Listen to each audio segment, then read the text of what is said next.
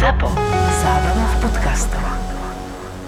Je to trošku také zvláštne, ako veľmi odlišní dvaja ľudia môžu byť v tom zmysle, že ja som vyrastal ako kresťan a asi niekedy okolo 13, 15 sme zo srandy na chate pozerali Zeitgeist, tam ma okay. veľmi zaujala, aj napriek tomu, že sú to konšpiračné teórie, zaujala ma časť o kresťanstve, potom som narazil na Richarda Dawkinsa a začal som sa zaujímať o rôzne veci z vedy. A keď som bol na Birmovke potom, to bola rok a pol príprava, tak som tam dával rôzne, tak akože oni to považovali za provokačné otázky typu, že prečo je Zem akože 5000 rokov stará a tak a oni, oni mi stále hovorili, že a nepýtaj sa, že na toto ako keby, že to nie sú správne otázky, hej, a ja som mal pocit, že to ako keby tlmi moju zvedavosť, čiže vtedy sme sa rozlúčili s kresťanstvom a tak nejako to doputovalo do bodu, kedy ja som si založil komunikačné médium, kde tak akože to nazvem, že je to nejaká popularizácia psychológie, vedy, osobný rozvoj edukácie. A na druhej strane ty si človek zase, ktorý vyrastal ako kresťan a má v podstate všetko také isté. Presne, áno, Až na to, že ty sa viac teraz venuješ tomu vesmíru.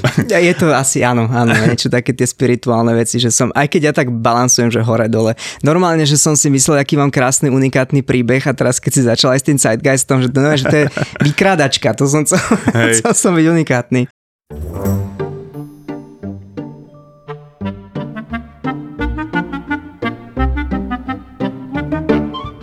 Ale ako sa, ako sa dostaneš ty od toho, že povedzme naozaj vyrastáš ako kresťan a máš v hlave nejaké dogmy o tom, ako svet funguje, o tom, ako ti vlastne rodičia povedali, že svet funguje, keď to zrazu všetku opustíš a vydáš sa na úplne inú cestu, o ktorej si nepočul nič 15 rokov a dospieš do bodu, kedy naozaj riešiš vedomie, vôľu, robíš o tom YouTube kanál, robíš o, o tom rôzne ako keby zamyslenia, debaty. Toto by ma zaujímalo, že ako tá cesta vyzerá pre teba keď si to v hlave spätne na to pozrieš tak, aby to dávalo zmysel, hej? Ja stále nad tým premyšľam a práve, že rozmýšľam nad tým, či, či e, ten príbeh, ktorý dnes hovorím, že není trochu upravený, že sám seba som tak nejak že oklamal, že možno, že tá kresťanská viera ani nebola tak veľmi že vritá do mňa, aj keď neviem, nemám na to žiadne dôkazy. Ja to skutočne pamätám tak, že som každú nedelu chodil do kostola, že som skutočne veril všetkým tým veciam, ale zase nebolo to úplne, že, že by to bolo vyhrotené, že tak ako občas, keď som nešiel do toho kostola, tak akože nikto ma za to nebil ani nič. Asi mi z toho vychádza len to, že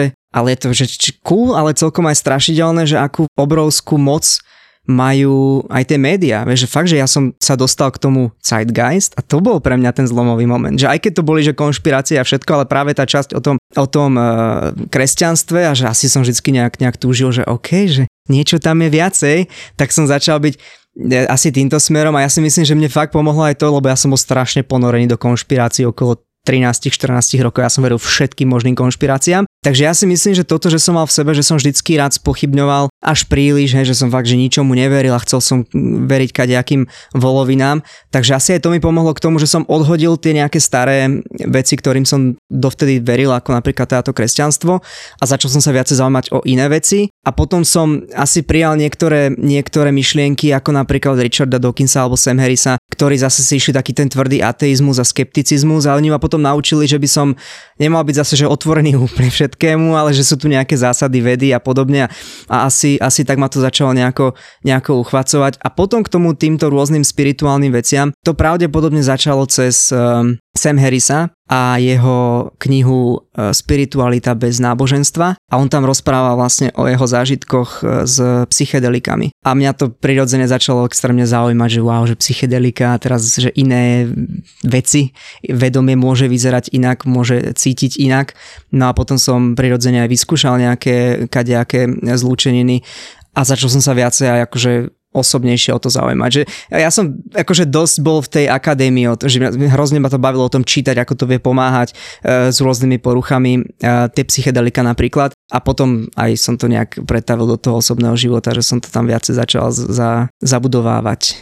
Ja by som to možno akože teraz trošku upratal a uvedol na tú pravú mieru, pretože my tu máme nejakú, dalo by sa povedať, stigmu, ktorá bola vytvorená v 60 rokoch, kedy bola veľmi silno ako keby robená antikampaň proti psychedelikám, že vlastne to ničí životy a že to je ako keby tá najhoršia droga. Ale rovnako ako ja to teraz skúmam a, a, a tiež akože cez Sema Harrisa, v podstate tým, že, že sú ako keby dve cesty, hej, že vlastne to, kam smeruješ nejakým tým stavom, alebo nie, že by si niekam mal smerovať, sa dá dosiahnuť aj psychedelikami veľmi skratkovito, alebo sa to dá dosiahnuť meditáciou, ale povedzme desiatkami rokov, hej. A teraz tu sa nebavíme o nejakých ako keby že hippie zábavkách, typu, že idem na party, tak si tam e, šláhnem LSD a, a budem sa baviť 8 hodín, ale, ale bavíme sa o tom, že vlastne my si všetci myslíme, že čo je vedomie a že kto sme my a zároveň si potom dáš nejakú takúto látku a ty zistíš, že to je len nejaký mechanizmus nášho vedomia, to, kto si myslíme, že sme my a celé to naše ego. A ja to neskúmam cez to, že, že zábava, hej, e, cez tu ako keby cez to oko, že zábava som skúšal také veci, že, že ja neviem, že extáza, hej. Hej, a to, hej, hej, a toto, toto, toto, toto bolo také akože obdobie, ale do tohoto som išiel čisto s tým, že, že som otvorený tomuto zážitku, fakt naozaj som akože si o tom veľa naštudoval a vyskúšal som to iba raz, bol to pre mňa naozaj že transformatívny zážitok. Tak ja by som chcel vedieť, že ako si do toho išiel ty, keď si išiel do toho prvýkrát s tým, že, že bolo to pre teba také, že o, že zábava, alebo že idem to skúmať a teraz, čo boli tie očakávania a čo bola tá realita? Ja som do toho išiel, že veľmi s rešpektom, že predtým ja som mal o tom fakt, že veľmi veľa načítané, predtým ako som, ja som o tom už vedel fakt, že všetky možné štúdie, čo vtedy existovali, tak som prešiel si vtedy. To bolo vlastne na výške, to už som študoval genetiku a išiel som do toho veľmi s rešpektom a viem, že tedy som si ani nedával, že napríklad, že, že nejaká, že celá plná dávka, dáme tomu nejakého LSD, nejakých 100 mikrogramov, tak ja som si dal tuším, že polovicu, že som fakt, že išiel veľmi s nejakým e, rešpektom. Tam som zistil, že som na to veľmi senzitívny, lebo aj tých 50 ma, ma poslalo pomerne ďaleko. A Veľmi som to bral, že, že to bolo akože na intrakovej izbe, že to som bol ja, mal som tam tuším nejaký zápisník, kde som si písal nejaké veci. A sám si to išiel skúšať? A, mal som spolubývajúcich okolo mňa, ale jeden hral cs ktorý mal akože sluchadla na ušiach ani netušil, že, že za čo si deje. A tuším, že druhý kamarát, e, ktorý tam bol so mnou, to ani neviem, že či aj on vtedy skúšal, lebo to už je teda nejaká doba, ale myslím si, že niečo mal, že on mal práve ešte, že polovicu z tej mojej polovice, nejakých 25 mikrogramov. A ja som tam akože ležal na posteli, počúval som hudbu a prednášky som takisto som si v hlave no, že opakoval niektoré prednášky. Ja som si v tej strašne frčal na Jordanovi Petersonovi. To, to dneska, keď povieš to meno, tak e, by ma všetci liberáli zabili za to, ale, ale on tiež hrá obrovskú rolu v mojom aj osobnostnom nejakom e, vývoji. Čiže to, čo si pamätám z toho úplne prvého zážitku je, že mi dookola Jordan Peterson rozprával niečo v mojej hlave, že niečo to spustilo proste v tej mojej hlave, že dookola mi tam išli nejaké prednášky. Čiže som to vyslovene bral takto, že spirituálne, začal som sa zaoberať takými tými rôznymi buddhistickými konceptami, hej, že čo je to, čo som ja, e, čo je to vonkajší svet, čo je vnútorný svet. Tam som prvýkrát ako keby zažil ten veľmi podivný stav, že som stratil ako keby tú, tú hranicu medzi vonkajším a vnútorným svetom.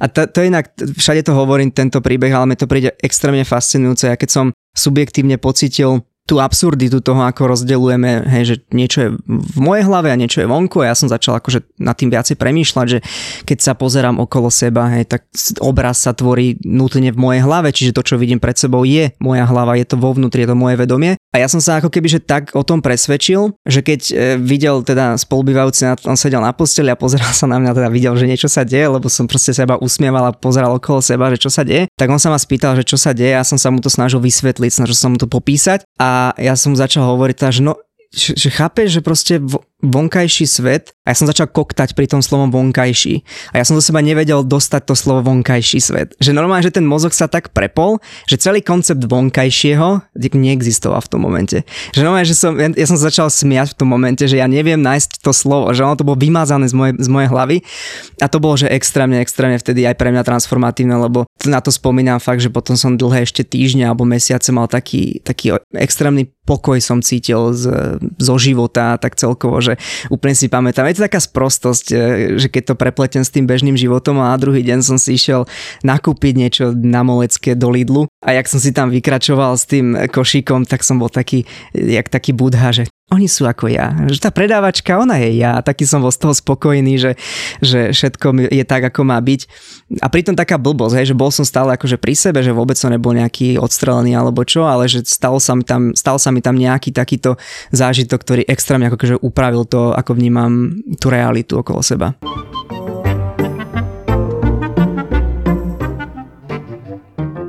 Ešte v období, keď som bol študent a pomaly končili prázdniny, tak ma vždy prepadol taký zvláštny pocit s otázkou, že či by som chcel mať radšej zuby na miesto vlasov alebo vlasy na miesto zubov. Dodnes na túto zásadnú otázku nemám odpoveď, na čo ale odpoveď mám je otázka, že kde zoženiem so začínajúcim školským rokom učebnice na učenie napríklad že cudzích jazykov, príjmacie skúšky alebo aj autoškolu a odpoveď je u našich parťakov z Martinusu. V Martinuse majú teraz 15% zľavu na učebnice a slovníky, ktorá platí do 1. októbra a celú ponuku nájdeš na www.martinus.sk lomitko učebnice alebo v odkaze v popise epizódy a možno sa dozvieš odpoveď na moju vlasato-zubatú otázku.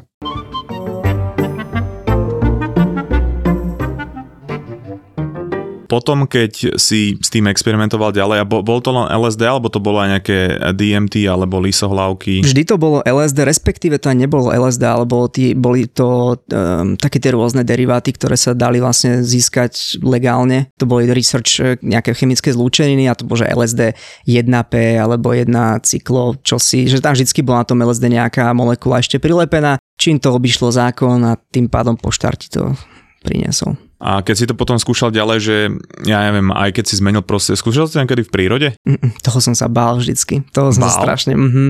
Lebo akože príroda, keď vidím stromy alebo čosi a teraz, keď máš aj tie vizuálne halucinácie, ja som tomu moc nedôveroval, že, že sa nevyskyzujem, že ten strom má ide napadnúť alebo čosi.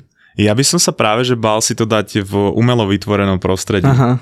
Lebo ja som mal taký zážitok, že my sme išli do lesa a my sme si akože všetko nachystali, bolo to, že u rieky, hej, okay. teraz akože niekomu, keď toto poviem, tak hneď sa mu zasvieti, zasvieti akože červená kontrolka. V tej oblasti dokonca vtedy boli záplavy, ale to bolo, že za Vancouverom, uh, hodinu a pol, bez signálu, absolútne nič. A ja som tam vtedy akože išiel s tým, že dobre, že som otvorený, že poďme, poďme to skúsiť. A ono to celé trvalo asi 8 alebo 10 hodín, ale presne ja som mal ako keby pocit, že, že ja, ja by som si to nevedel predstaviť v umelo vytvorenom prostredí, že, že ako keby to tá skúsenosť vo mne otvára niečo voči prírode, niečo odkiaľ ja pochádzam, hej. Aha. Bol tam akože jeden taký silný moment, kedy ja som eh, svojim kamošom rozprával prednášku vikingsku, hej, okay. o, o vikingoch, čo bolo akože že reálne veci z histórie o vikingoch a akože vtedy sme si urobili oheň. Pustili sme si takú že skaldickú hudbu, a to robí teraz Vardru na akože moderné prevedenie. Strašne akože silný zážitok pre mňa. A ja normálne odvtedy som ostal tak nejako zvláštne prepojený s prírodou, že nedokážem ako keby fungovať dlho, že v umelo vytvorenom prostredí, že musím utekať ako keby do toho lesa a zároveň aj voči môjmu telu, že nedokážem už také sračky dávať do svojho tela, hej, že toto boli také veci, ktoré mi ako keby, že prepli sa v mozgu. Zároveň, že alkohol pre mňa nebol už nikdy rovnaký od tej skúsenosti. Ja som dovtedy mal krásny nábeh na alkoholizmus a odvtedy normálne, že mám také niečo, čo ľudia nazývajú, že klapka, hej. Že, že vtedy som proste si dal, že dva drinky a proste do rána, vieš, blackout. A odvtedy, aj keď som pil, tak proste vedel som, kde je tá hranica. Až teraz to je v tom bode, že vlastne tento rok som pil iba raz, čiže úplne, že abstinujem. Čo mi prišlo strašne zvláštne je, že, že ja som skúšal taký experiment, že ja som si otvoril v telefóne fotky akože nejakých mojich blízkych a, a zamýšľal som sa nad tým vzťahom, že, že, že čo tam vlastne je, hej, a hlavne akože nad takými tými problematickejšími vzťahmi, napríklad akože s otcom, čo mám. A čo bolo strašne zvláštne, bolo, že tie obrázky sa hýbali, hej, to bolo ako Harry Potterovi a keď akože hey. Dumbledore, vieš, tam bol v tej nejakej kartičke a sa tam hýbal, a že OK. Ale normálne som zistil, že akože všetky tie problémy, že nie sú len jeho vina, ale že aká súčasť tých problémov je moja vina, hej, čiže ono to pomenilo aj niektoré akože aspekty tých vzťahov a teraz ja si hovorím, že dobre, že toto je, toto je tá dobrá skúsenosť, hej. Zároveň ja hovorím, že, že to nie je úplne pre každého, ale že či si aj ty mal takéto nejaké že transformatívne zážitky a kam ťa to potom ešte viedlo, akým smerom? Ja som akože celkom transformatívne asi, lebo ja som s tým experimentoval, že pomerne, že dosť. A pre mňa boli, že transformatívne jednak tie pozitívne a potom aj tá úplne posledná, ktorá bola, že dosť negatívna. To bolo vlastne, že aj čo je celkom zaujímavé, lebo ja som tiež vtedy vlastne, ja vždy, vždy keď som experimentoval um, s tými rôznymi zlúčeninami, tak ja som aj kvôli tomu, že bol vždycky, že doma alebo v nejakom tom umelom prostredí, lebo mne to bolo v zásade jedno, ja som mal na očiach masku na spanie, zavrel som oči a ponerol som sa úplne do seba, že mne bolo jedno, kde som, že som nepotreboval ako keby že byť v prírode alebo tak a počúval som hudbu. A čiže a... ty si nevizualizoval, ale ty si zatvoril oči. Áno, áno, že pri tých, keď už som potom išiel neskôr okrem tej prvej, takže vyslovene som si, som si lahol, zavrel som oči a ponoril som sa nejak akože do seba.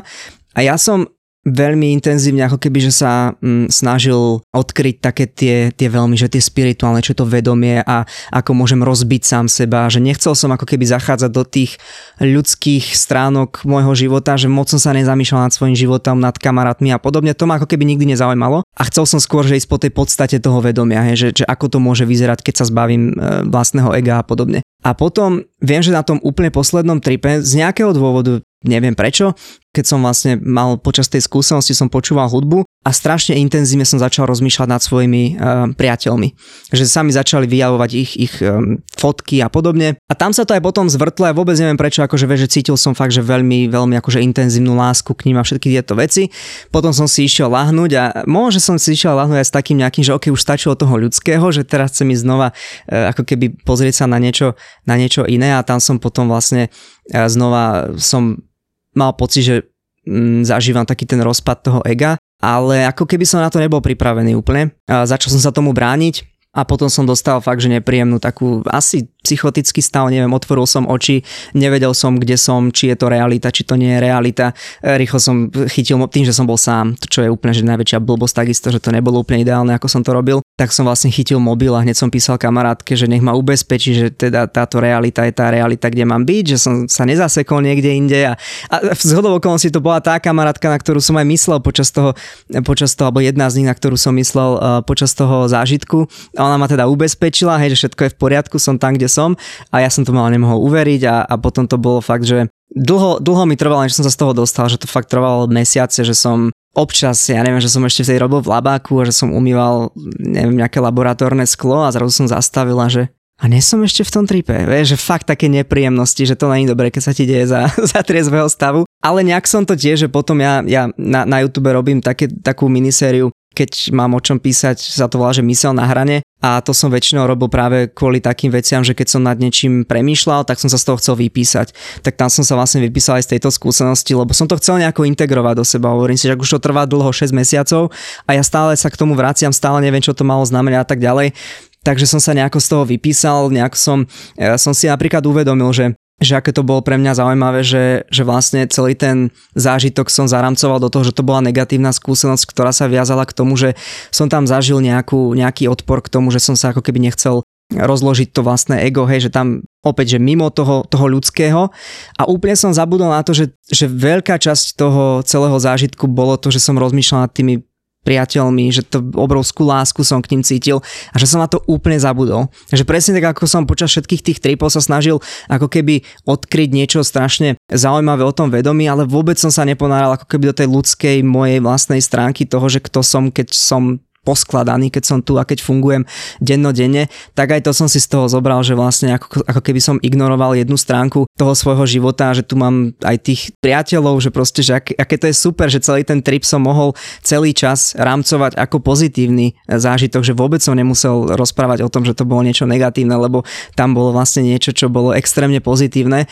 Takže to som si tiež z toho zobral, že aj, aj z toho negatívneho zážitku som si zobral to, že je to o tom rámcovaní, hej, že ako sa pozeráme na tie jednotlivé skúsenosti blbosti a že niekedy sa rípeme, lebo ja som sa v tom fakt, že dlho, dlho rýpal, že či v tom niečo nájdem, nejakú odpoveď a potom tá jednoduchá odpoveď pre mňa bola to, že no možno si mal celý čas myslieť na to, že však sú tu tí kamaráti, ktorí ťa v konec koncov a jedna z nich dostala z toho zlého stavu. Takže asi, asi niečo takéto, že v tom, v tom bolo.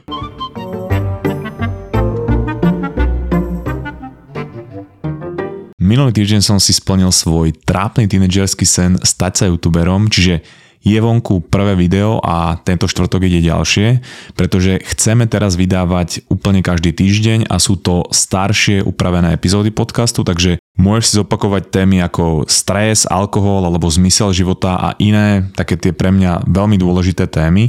No a ja by som bol strašne vďačný, kebyže si to video pozrieš a do komentu tam napíšeš nejaký feedback, aby som nemusel rozhadzovať rukami tak ako v tom prvom. A zároveň budeme šťastní, keď nám dáš aj odber, aka subscribe.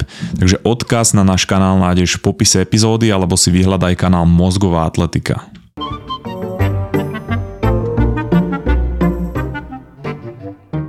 A teraz už si nadobudol nejaký rešpekt voči tomu, že, že trošku, trošku ťa to poznačilo tým, že OK, nie je to až, až také že jo, dám si to kedykoľvek a kedykoľvek sa s tým vysporiadam. Akože ja som, ja som nikdy nebral, nebral, alebo že nikdy som k tomu nepristúpal, že úplne bez rešpektu. Že vlastne vždycky som tam mal veľkú dávku rešpektu a mám pocit, že som potom začal byť pomerne taký trošku namyslený, že keď už to bol, čo ja viem, že desiatý trip a 9 z nich bolo pozitívny, tak už som bol veľký frajer, že ja už som ten psychonát, ja už viem všetko, ja už sa nemusím e, na to chystať nejak extenzívne. A práve to bol aj taký jeden element toho posledného tripu, že ja som tam stretol ako keby že nejakú entitu a ona sa so mnou rozprávala. A ona mi tak hovorila, že, že ty sa chceš rozpadnúť? Že tak dobre, tak ja ťa nechám rozpadnúť. A to bol ten moment, lebo ja som z nejako keby cítil nejakú negatívnu emóciu. A ja som si to tiež aj spätne som nad tým premýšľal, či som nebol trošičku namyslený, že nejaká časť zo mňa bola, že, že a fakt to chceš? No tak ja ti to ukážem, aké to je, keď cítiš, že zomieram. Lebo ja som reálne cítil, že zomieram. A nebolo to vôbec príjemné. Takže začal som byť veľmi, veľmi e, k tomu ešte s väčším rešpektom, že, že nikdy nevieš, že, že aj keď máš pocit, že si najväčší čávo, najväčší frajer a vieš čo, vieš, čo robíš, tak stále sa tam vie objaviť niečo, čo ťa vie kusnúť zo strany, kde nečaká, že by niečo mohlo byť. A odtedy napríklad mne sa inak tiež, čo je celkom zaujímavé, zmenil vzťah kompletne ku všetkým nejakým e, drogám, že napríklad odtedy som, ani neviem, či som odtedy vyskúšal nejaké LSD, myslím, že myslím si, že nie. Alkohol vôbec, lebo mám potom úzkosti z toho po tomto, po tomto zážitku a keď si dám, že dve, tri piva, tak mám pomerne intenzívne úzkosti. E, neviem, odkiaľ to nejak vyplýva, ale zase beriem to tak, že je to ako to je skrátka sa obídem aj bez toho, bez toho alkoholu a myslím si, že to je fajn. Takže. Je to zvláštne, ako mení ten, tá skúsenosť nejaký pohľad na ostatné závislosti, že či to niečo mení ako keby v obehoch mozgu tých dopamínových, ktoré ako keby súvis, súvisia s tou závislosťou, pretože ja som počul naozaj že veľa prípadoch, kedy tam prebehla v útovkách nejaká terapia psychadelikami na naozaj že tvrdých alkoholikoch a že proste ich potom poslali domov, oni sa s tým museli nejako vysporiadať, hej, keď si to dá človek prvýkrát, tak e, naozaj to spracováva dlhšie tú skúsenosť a že oni sa potom vrátili naspäť a hovorili, že že dajte to, vráťte to späť, že alkohol už nie je pre mňa taký, ako bol predtým. A, a je to zvláštne, ale kam som ty chcel smerovať, bolo to, že dobre, ty si zažil nejaké ako keby povedzme, že pozitívne, kde si skúmal tú podstatu toho vedomia, že čo boli za teba také tie najhmatateľnejšie veci, ktoré ty si na sebe spozoroval a ako keby tým sa zmenili aj pohľady na tvoje okolie? Vieš, ja premýšľam, že možno to fakt bol úplne ten prvý, prvý zážitok, kedy som pochopil, nie že pochopil, ty, to, to je na tomto najzaujímavejšie, že ty vieš o tých rôznych veciach čítať. Že ty si vieš prečítať napríklad také tie v podstate ezoterické veci, um, kadejaké self-help, uh, mantry o tom, ako napríklad, že všetci sú ty, Hej, že, že ja som ty, ty si ja, ty si to vieš aj nejako logicky odôvodniť, že však jasné, veď, veď všetci sme ako keby ľudia, všetci sme jedno, ale kým to neprežije, že to emočne ako keby neprežije, že to fakt, že cítiš, tak to nemá ako keby takú tú, tú údernosť. To je, ja to niekedy prirovnávam k tomu, že, že keby si vedel nejakú, mal nejakú odpoveď alebo že nejakú slovnú úlohu, a ty sa iba namemoruješ nejakú odpoveď. A teraz akože dobre, tá odpoveď je síce správna, ale ty intuitívne jej nerozumieš, že prečo to, tá, tá odpoveď je taká, aká je. Ja mám pocit, že práve, že tam som v tom úplne prvom vlastne e, zážitku som fakt, že cítil takú tú prepojenosť s tými všetkými ľuďmi na okolo a že ma to, neviem, že či viem aj povedať nejakú veľmi, že konkrétnu vec, že tuto ma to takto zmenilo, ale cítim ako keby takú väčšiu, že viem viem sa viacej vžiť možno do iných ľudí, že rozumiem tomu, že oni majú nejaký svoj vlastný príbeh za sebou, menej súdim možno, že tých ľudí. A niekedy aj keď premýšľam nad tým, že ono vlastne za tými očami a za tým nánosom nejakého toho ega je v podstate taká tá nejaká, toto vedomie, čo nás spája, hej, že čo, to je tá istá kvalita, čo mám aj ja, že vlastne to isté sa nachádza v tom, v tom druhom človeku, čo sa nachádza aj vo mne. A dáva mi to asi takú nejakú takú ľudskosť k, k, ku všetkým naokolo, že sa snažím pochopiť, že aj keď ten človek napríklad sa nespráva úplne ideálne ku mne, tak si poviem, že ale veď ja rozumiem, že on má nejaký svoj príbeh a asi, asi, asi má nejaké svoje dôvody, aj keď nie je úplne fair, ale asi, asi v menšom konflikte žijem celkovo. Čo je ako keby veľmi také zaujímavé na tom, lebo ja keď si spomínam na to, čo som prežívala ja počas toho tripu, tak to bolo, že my sme, my sme tam boli piati a mm-hmm. A ja neviem, ja som si to vysvetloval tak, že však asi sme boli na správni ľudia na správnom mieste, hej, že proste sme sa naladili na tú istú vlnu, hej, mm-hmm. že mhm. proste, že, že sme boli neskutočne prepojení a vlastne ako sa to postupne rozpadalo to ego, tak som zisťoval, že že to je ako keby nejaká prázdna plachta, s ktorou že každý začína, hej.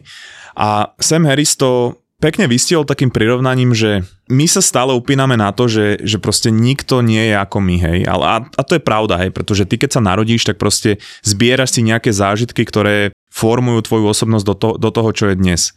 Ale že, že proste s tým vedomím, že vedomie je vždy ako keby rovnaké v každom človeku, len každý má iné skúsenosti.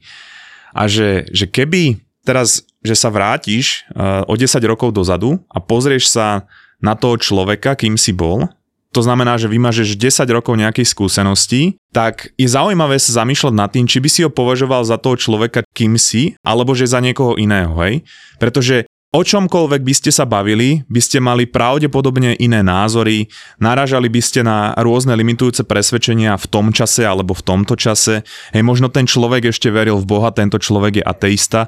Čiže sú to dve rôzne osobnosti. A teraz, že, že keď ja sa porovnám, že ja, Denis, sa porovnám s Peťom, ktorí majú strašne veľa spoločného tým, ako vyrastali, ale napriek tomu, že 99% toho, čo zažili, je rozdielného, že tak aký to je rozdiel medzi tým, že keď sa porovnám s tým človekom, ktorým som bol pred desiatimi rokmi, hej? A teraz, že toto niekomu povedz, s tým, že si to nezažije, tak je strašne ťažké to nejako prepnúť v tej hlave, hej? Ale to sú presne tie veci, ktoré ako keby sa dajú skúmať počas tohoto, ale dajú sa tam dostať aj meditáciou a nechcem, aby toto vyznelo ako nejaká reklama hey, na, hey. na psychedelika, pretože sú ľudia, ktorí naozaj majú úzkosti a ktorým by to asi neurobilo veľmi dobre, ale že ty si aj počas tripov, aj mimo tripov skúmal takéto, že, že vedomie a často o tom rozprávaš. A robil si jedno videjko o DMT, čo je asi jedna z tých ako keby najsilnejších psychedelických látok, alebo tie tripy sú najintenzívnejšie. A ja to teda nemám akože úplne do detailu naštudované, ale už viackrát som narazil na to, že, že vlastne my tú molekulu máme v mozgu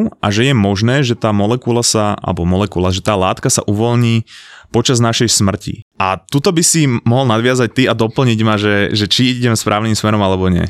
Asi hej. I to je inak celkom zaujímavé, lebo jak si hovoril o tom minulom um, mojom vlastnom ja v minulosti, tak e, moje vlastné ja v minulosti bol veľký skeptik týmto veciam a keby som to povedal nahlas, že napríklad aj DMT, to si sám pamätám, ako som, som sa k tejto téme vyjadroval dávnejšie. A to som bol tak, že to sú také tie ezoterické bláboli, že tomu veria. A potom sa ukázali štúdie, ktoré to čiastočne potvrdzujú, aby som tak niekedy sa rád vrátil e, z, z budúcnosti alebo teda zo súčasnosti do tej minulosti, že a pozri sa, tu, ak si tomu neveril, ty jeden a pozri sa, no v zásade DMT, ja som si o tom pozeral nejaké, nejaké štúdia, teda DMT je asi najsilnejšie psychedelik publikum, ktoré existuje. A e, je tam Rix Strassman, Strassman sa volá, neviem ako sa to vlastne vyslovuje, ale je to nejaký teda, americký vedec, ktorý veľmi dávno jeden z prvých študoval vlastne DMT na ľuďoch on im vlastne intravenozne podával DMT, intravenozne kvôli tomu, lebo keby si to dal že ústami, tak, tak ti to nič neurobi kvôli tomu, že sa to rozpadne kvôli nejakým enzymom, ktoré máme vo svojom tele. Takže on im to podával intravenozne a on sa začal všímať na tých ľuďoch, že oni popisujú veľmi zaujímavé zážitky, že veľmi často stretajú nejaké, nejaké bytosti, stretajú sa s bohmi a tak ďalej. A on v tom začal vidieť nejaké podobnosti medzi ľuďmi, ktorí nemali ako keby, že pod vplyvom ničoho neboli, ale napríklad, že mali, mali zástavu srdca, alebo že, že blízke smrti, ja neviem, že či tam bol nejaký extrémny stres alebo niečo v tomto duchu. A on začal premýšľať nad tým, že teda, že DMT, tým, že DMT sa získava z rastlín a je to teda nejaká biologická zlúčenina, tak on začal premýšľať nad tým, že či sa to nemôže vyskytovať normálne endogénne v ľudskom mozgu. A um, vlastne oni dokázali najprv, že sa to vyskytuje určite v myšom mozgu, že sú tam na to aj enzymy, aby to syntetizovali a tak ďalej. A jedna taká štúdia bola, ktorá skúmala, oni tým chceli vlastne podporiť tú hypotézu, že čo keby sme vlastne umelo zastavili srdce myši, potom by sme sa pozreli do mozgu a porovnali, alebo teda, že vlastne máme myš, zoberieme mozog, kúkneme, že koľko tam je DMT, potom je zastavíme srdce a pozrieme sa, ako sa zmenila tá koncentrácia DMT v mozgu. No a tam v tejto štúdii oni vlastne zistili, že naozaj, že tej myši, keď e, zastavíš srdce, tak tam vidíš taký, taký spike toho DMT, že naozaj, že sa zvýši tá koncentrácia toho DMT. Čo je celkom cool a akože niektoré, niektoré tie médiá, ktoré chcú nejaké bombastické titulky, tak by s tým prišli, že wow, teda keď DMT, tak a kvôli tomu vidíme kadejaké veci, keď, keď umierame. A ja som si schválne povedal, že však to je síce celkom pekné, ale že schválne, že čo iné tam sa zvykne akože syntetizovať viac alebo vylúčovať. A oni tak, tak lišiacky, e, to bol ten istý tým, a ja neviem prečo tak urobili, tak je ešte jeden článok, oni to nedali do jedného, tak je ešte jeden článok, kde skúmali, že práve tie iné neurotransmitery, ktoré by sa mohli potenciálne vylúčovať, keď zastavíš srdce. A akože, no, a vylúči sa ti tam serotonín, vylúči sa ti tam dopamín a vylúči sa tam akože miliarda iných vecí. Takže znova, že, že, že z toho prvého výskumu by sa keby mohlo javiť, že OK, že, že dobre, však myš nie je človek, ale že dajme tomu, že to je nejaký model, že sa môže zdať, že to môže byť vylúčované v tom mozgu aj pri, pri takýchto situáciách, ako napríklad tá zážitky blízke smrti alebo zastava srdca a podobne. Ale potom, keď si pozrieš aj tie detaily k tomu, tak zrazu to začína byť, že to prepojenie nemusí byť úplne také jasné, hej, že však keď, keď tam dochádza k zvýšeniu aj iných neurotransmiterov, tak prečo práve by to malo robiť DMT. Ale teraz nedávno vyšla ešte jedna zaujímavá štúdia, ktorá opäť akože nehovorí nutne o tom, že či, či DMT spôsobuje práve halucinácie pri zážitkoch blízkych smrti, že nemusí to byť nutne s týmto spojené, ale oni chceli skôr dokázať to, že že OK, vieme, že v mozgu sa nachádza DMT, vieme, že sú tam enzymy, ktoré to dokážu syntetizovať a DMT je veľmi jednoduchá molekula, takže oni boli z toho, že OK, zatiaľ to moc nedokazuje, môže to byť len nejaký vedľajší produkt a oni sa snažili nájsť nejaké receptory, že aké receptory v mozgu by boli by akože primárne na ten, na ten DMT. No a oni vedia, že DMT sa viaže vlastne na serotoninové receptory, že proste DMT sa podobá na serotonín, takže sa viaže na serotonín. No a oni zistili, keď to skrátim, že vlastne v neurónových bunkách bežne my vnímame serotoninové receptory ako receptory, ktoré sú na povrchoch buniek a tam sa vlastne bežne dostane serotonín. No a potom oni zistili, že to je celkom zaujímavé, my keď sa pozrieme dovnútra buniek, tak serotoninové receptory nájdeme aj vo vnútri buniek. A to je strašne podivné, lebo serotonín kvôli tomu, že má nejaké chemické vlastnosti, tak on nedokáže ako kebyže prejsť e, dovnútra buniek. Niektoré molekuly to dokážu, ale serotonín to nie je. A oni začali premýšľať, no to je divné, na čo by tam boli vnútorné nejaké serotoninové receptory, keď sa na serotonín dostane a začali premýšľať, tak aké môžu byť vnútorné molekuly e, prirodzené, ktoré dokážu prejsť tými membránami a je to DMT, hej? že DMT by to malo byť a oni tam dokázali pomerne zaujímavú e, koreláciu medzi tým, že keď aktivuješ, oni priamo nedokázali aktiváciu, ale dajme to stranou, že vlastne keď, keď tie vnútorné receptory aktivuješ, dajme tomu, takže sa to spája napríklad s tým, že e, myši začali e, triasť hlavou, tak, tak šklbu hlavou a to väčšinou znamená, e, že, že prežívajú alebo že psychedelické účinky na ľuďoch, keď to chceme štúvať na myšiach, tak väčšinou to vieme e, odmerať tým, že myši nejakého šklbu hlavou, hej, že to je taká ako e, nejaká, nejaká vec v tej, v tej vede, že okay, že vedia, že to má nejaké halucinogénne účinky. Takže napríklad zistili, že te, toto šklbanie hlavou a teda asi nejaké halucinogénne účinky sú spôsobené aj tými vnútornými receptormi uh, serotonínu. Takže to bolo celkom zaujímavé a zistili tam mnoho iných vecí, ako napríklad neuroplasticita, že sa, že sa dokáže indukovať práve tým, že to DMT aktivuje vlastne nejaké vnútorné uh, serotoninové receptory. Čiže je to hrozne zaujímavé, že je možné, že naozaj to DMT v tom mozgu môže mať nejakú endogénnu funkciu, zatiaľ nevieme akú. Je to stále len také, že dobre vieme, že to niečo robí v týchto podmienkach, či to robí aj naozaj v nejakých prirodzených podmienkach, nevieme, ale bolo by to hrozne cool, keby nakoniec zistili, že, že celý čas ten Rick Strassman, keď sa tam pozeral na tých ľudí, ako tam tripujú, eh, neviem, v 70 či kedy eh, rokoch, tak eh, že mu to došlo, že si to spojil, že možno tamto DMT bude v tom, v tom mozgu primárne.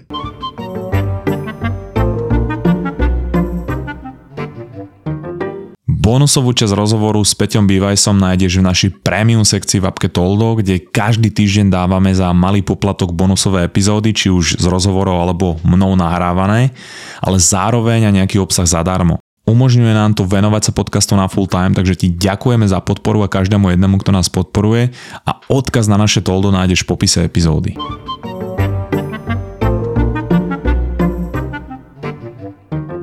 To by bola dobrá správa, lebo e, aspoň by sme ľudí prinútili nejakým spôsobom sa v úvodzovkách tešiť na smrť. Hej. Tak, tak, tak, že, hej, že tam si, tam si zatripuješ jeden posledný Hej, krát.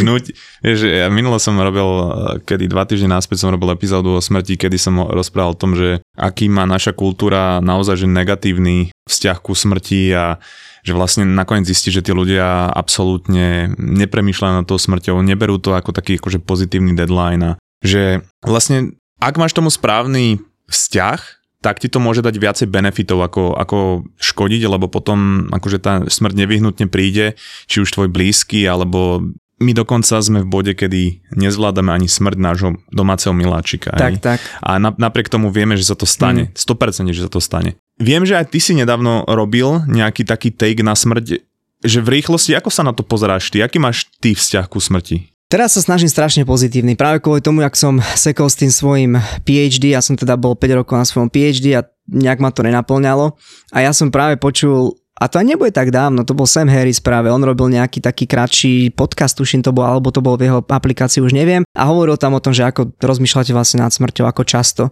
A začal tam dávať presne také tie pozitívne veci, že, to by, že skúste to využiť skôr ako motiváciu k tomu, že ste tu iba raz, tak si to skúste užiť, hej, že robte to maximum preto, aby ste ten svoj život žili nejakým spôsobom plnohodnotne. A ja som to využil práve kvôli tomu, lebo som sa bál skončiť v tej svojej práci, ktorá ma úplne nenaplňala a chcel som sa vydať nejakou svojou alternatívnou cestou vedeckého ilustrátora slash popularizátor vedy a všetky tieto veci. A myslím si, že keby som fakt, že do toho nenapchal túto filozofiu, že Peťo, však raz zomrieš, čo ho zabojíš? Že však choď proste to vyskúšať, veď zomrieš tak či tak. Prečo tu strácaš čas e, v práci, ktorá ťa nejak nenaplňa? Tak nie, asi fakt myslím, že by som to nedal. Že, že by som ostal v tej, v tej práci, keby som nemal nejakú tú, tú filozofiu, ktorá ma k tomu nakopla, že, že choď robiť to, čo, čomu veríš, že ťa bude baviť. Takže tu smrť sa snažím fakt, že teraz si každý deň pripomínať, že jedného dňa zomriem. Rob teraz tento deň, skús ho využiť ako najlepšie vieš. Čiže tú pozitívnu moti- motiváciu z tej smrti si snažím fakt, že zobrať každý jeden deň.